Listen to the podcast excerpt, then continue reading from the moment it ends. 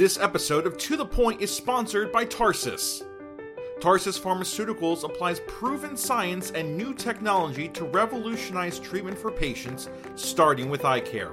Tarsus is advancing its pipeline to address several diseases with high unmet need across a range of therapeutic categories, including eye care, dermatology, and infectious disease prevention. Tarsus is proud to announce that Xdemvy Lotilaner Ophthalmic Solution 0.25% is now available to prescribe.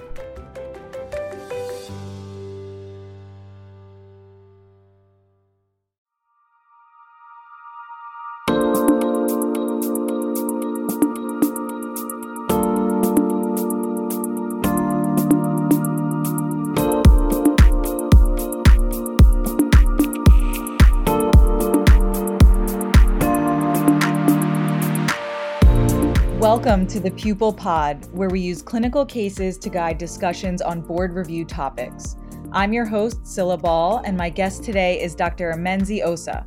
Dr. Osa is a cataract and glaucoma specialist based out of Austin, Texas, and some of you might know her from her Instagram account, OsaIMD. She has an adorable daughter, Offie, who I love to follow through Instagram and who I was just telling her how much I love. Dr. Osa, thank you again for joining me today. Thanks for having me. I really appreciate it. I'm excited to be on. Great. So let's get right into it. So, this is a case of a 40 year old Japanese man with no ocular history who presents to clinic for a comprehensive ophthalmologic exam. Exam is notable for an IOP of 20 in both eyes and a superior disc hemorrhage in the right eye. Dr. Osa, how would you approach workup of this patient? So, based on the history you've already given, I would probably um, delve in a little bit more with regards to family history of glaucoma, um, nationality, which was mentioned, episodes of trauma or red painful eyes, alluding to possible uveitis history, um, diabetes, and hypertension. And then, of course, your basic vitals, you know, vision, pupils, checking for any APD, um, pressure as well. Um, other things I would definitely make sure to get done would be a gonioscopy to verify that the angle is open. Um, and then other things from a workup standpoint regarding testing would be visual fields um, and then OCTs of the um, nerve, retinal nerve fiber layers and the ganglion cell um, as well, cell layer as well. And then, of course, then your exam and making sure to note the optic nerve appearance. Perfect. And what are the risk factors for development of primary angle glaucoma, like we're probably thinking about in this patient? Yeah, so for open angle, primary open angle glaucoma, um, obviously most patients or people are aware of a relationship or a correlation with elevated IOP, which is intraocular pressure. Um, in general, the population is actually skewed towards higher pressures, and about but actually a 30% of patients with glaucoma have pressures less than 22. So this patient's pressure was 20 to start off here. Um, there are some studies that suggest that there's an increased like diurnal variation in patients with glaucoma up to 10 millimeter, millimeters of mercury. That's compared to the two to six that you'll see in the um, I guess, the population, the typical population without glaucoma, if you will. So, elevated pressure, definitely.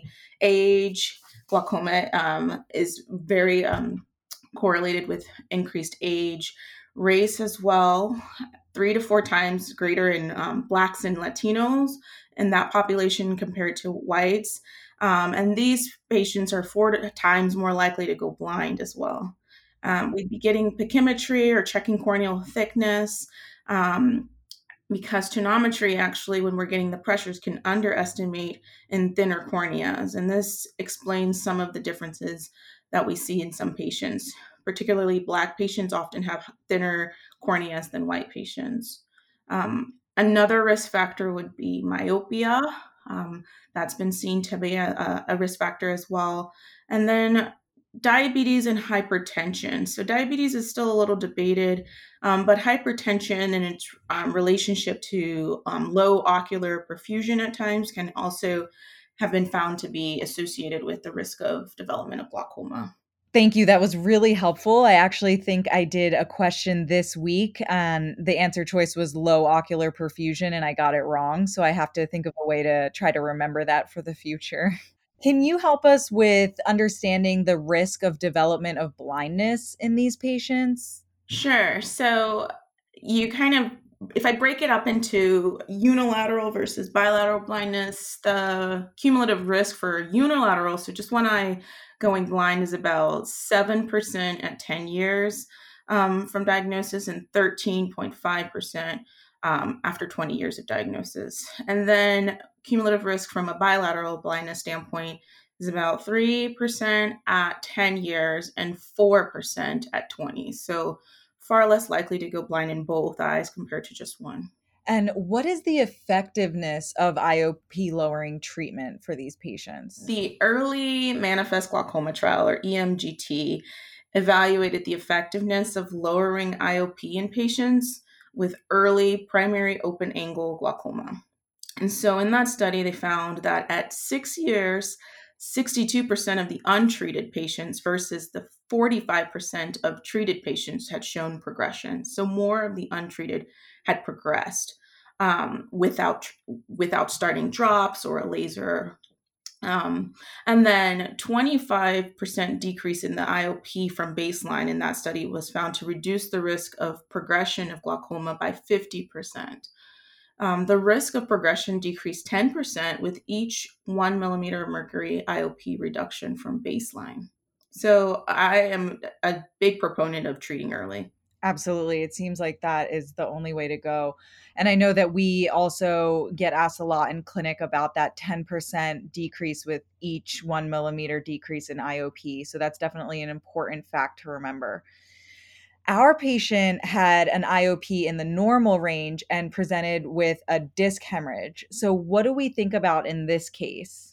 Yeah, so there are a couple of buzzwords in the clinical presentation. Um, you mentioned the patient was of Japanese descent, and there are studies that have shown an increased prevalence of normal tension glaucoma in individuals of Japanese descent.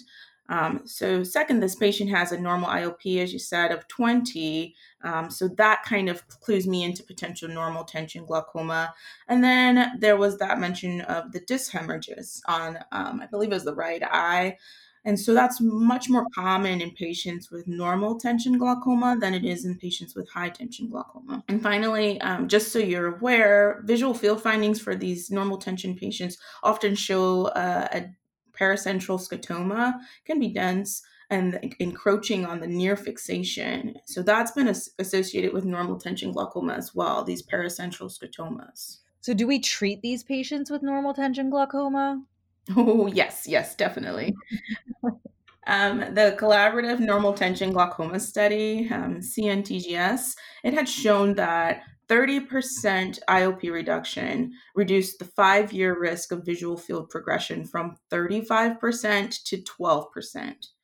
So, um, again, 30% IOP reduction in five years reduced the risk of visual field progression to 35% to 12%. Um, I think I remember that being on some of my board questions. Um, so, in general, we really try to strive and aim to achieve a 30% reduction from baseline measurements. Um, and this is achieved obviously via, via topical therapy, laser, um, trabeculoplasty, or surgery. So, definitely need to treat both of these primary open angle and normal tension. So let's say that the next day the patient's wife comes to your office and has an elevated IOP of 25 in both eyes. The rest of her exam, including OCT of the nerves, the ganglion cell layers, and the retinal nerve fiber layer, as well as her fields, were normal. What would we think about as her diagnosis at this point? Okay, just so people are aware, you can't get glaucoma from getting married to somebody. um, so she coming in with these elevated pressures of 25 in both eyes, but all of her testing comes up normal. We're thinking that this patient likely has ocular hypertension, okay, which is overall shown to have a low risk of developing into glaucoma.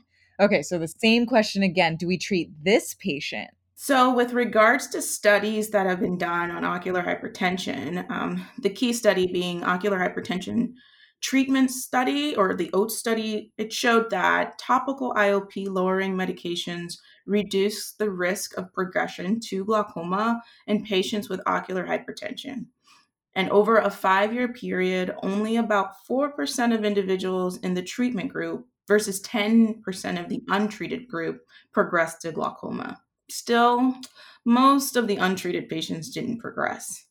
So, most clinicians will consider the risk factors when you're getting into these kinds of patients, such as age, IOP, corneal thickness. Um, don't forget the infamous bar in the BCSC for the OHTS trial uh, regarding um, IOP and corneal thickness or pachymetry. Um, other things would be um, a higher pattern standard deviation or PSD on your visual fields, um, a larger vertical and horizontal cup to disc ratio at baseline. Um, those are some of the risk factors we're going to be considering when deciding on initiating um, IOP lowering therapy for these patients. And please remember that African Americans in this study appeared to fare worse than other participants, whether it was in the observation or the treatment group. So, really be vigilant in that population, that patient population. Okay. And if we are deciding to lower IOP, how much do we need to lower it to have a meaningful effect? So, um, again, back to the early manage, um, manifest glaucoma trial or the EMGT trial, that one found that every one millimeter of mercury reduction in IOP reduced the risk of progression of glaucoma by 10%. So, there's a one point drop, 10% decrease in progression. And so the goal in the OHTS trial with regards to IOP um, reduction in percentage was 20. So I usually try to shoot somewhere between the two, between 10 and 20%. That makes sense. Okay, so a lot of trials and a lot to learn, but just to summarize, the open angle glaucomas include primary open angle glaucoma, ocular hypertension, and normal tension glaucoma. Risk factors for all three include increased age, higher IOP, and thinner corneal thickness. Normal tension glaucoma is associated with individuals of Japanese descent, as we saw in our patient, as well as disc hemorrhages and a dense paracentral scotoma on visual field testing. To the studies, so the early manifest glaucoma trial evaluated the effectiveness of lowering IOP in patients with new primary open angle glaucoma. They found that at six years, 62% of untreated versus 45% of treated patients showed progression. The ocular hypertension treatment trial, or the OHTS trial that we often hear about, showed that topical IOP lowering medications reduce the risk of development of glaucoma in patients with ocular hypertension. And most glaucoma specialists agree that lowering IOP is a good thing for these patients. So, Dr. Osa, before we end the episode, I ask all of my guests if you could have dinner with one person from any time or place in the history of humanity, who would it be?